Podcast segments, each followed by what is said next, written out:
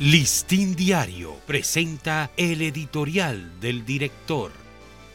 ¿Qué tal amigos del Listín Diario? Este es nuestro editorial de hoy, miércoles 9 de agosto. El torniquete no funciona.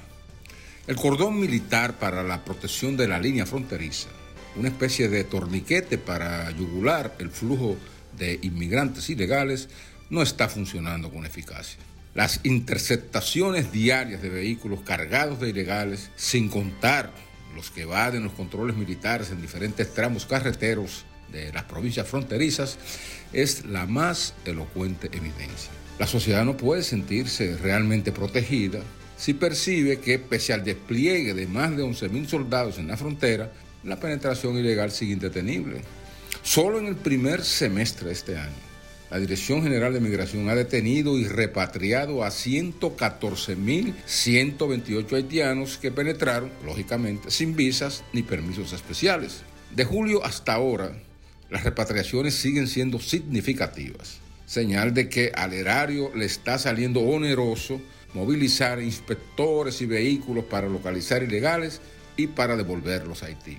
A esto hay que sumar las abrumadoras cargas financieras que tiene el Estado dominicano al proveer atenciones, alimentos y medicinas a parturientas o haitianos enfermos en los hospitales públicos de manera gratuita. Al cobrar peajes para dejar pasar por la frontera a haitianos ilegales, sin importarles si son agentes de bandas criminales o contrabandistas, los militares que se prestan a eso están cometiendo un crimen de lesa patria, porque prohíjan la violación de la ley migratoria ignorando los riesgos y peligros que esta penetración ilegal puede significar para la seguridad y la soberanía nacional en momentos en que Haití es escenario de una guerra intestina que no parece que tendrá fin en el futuro inmediato. Más que afuera, parece que el enemigo más solapato lo tenemos dentro, aflojando el torniquete fronterizo por un puñado de dinero maldito. Este ha sido nuestro editorial. Listín Diario presentó el editorial del director.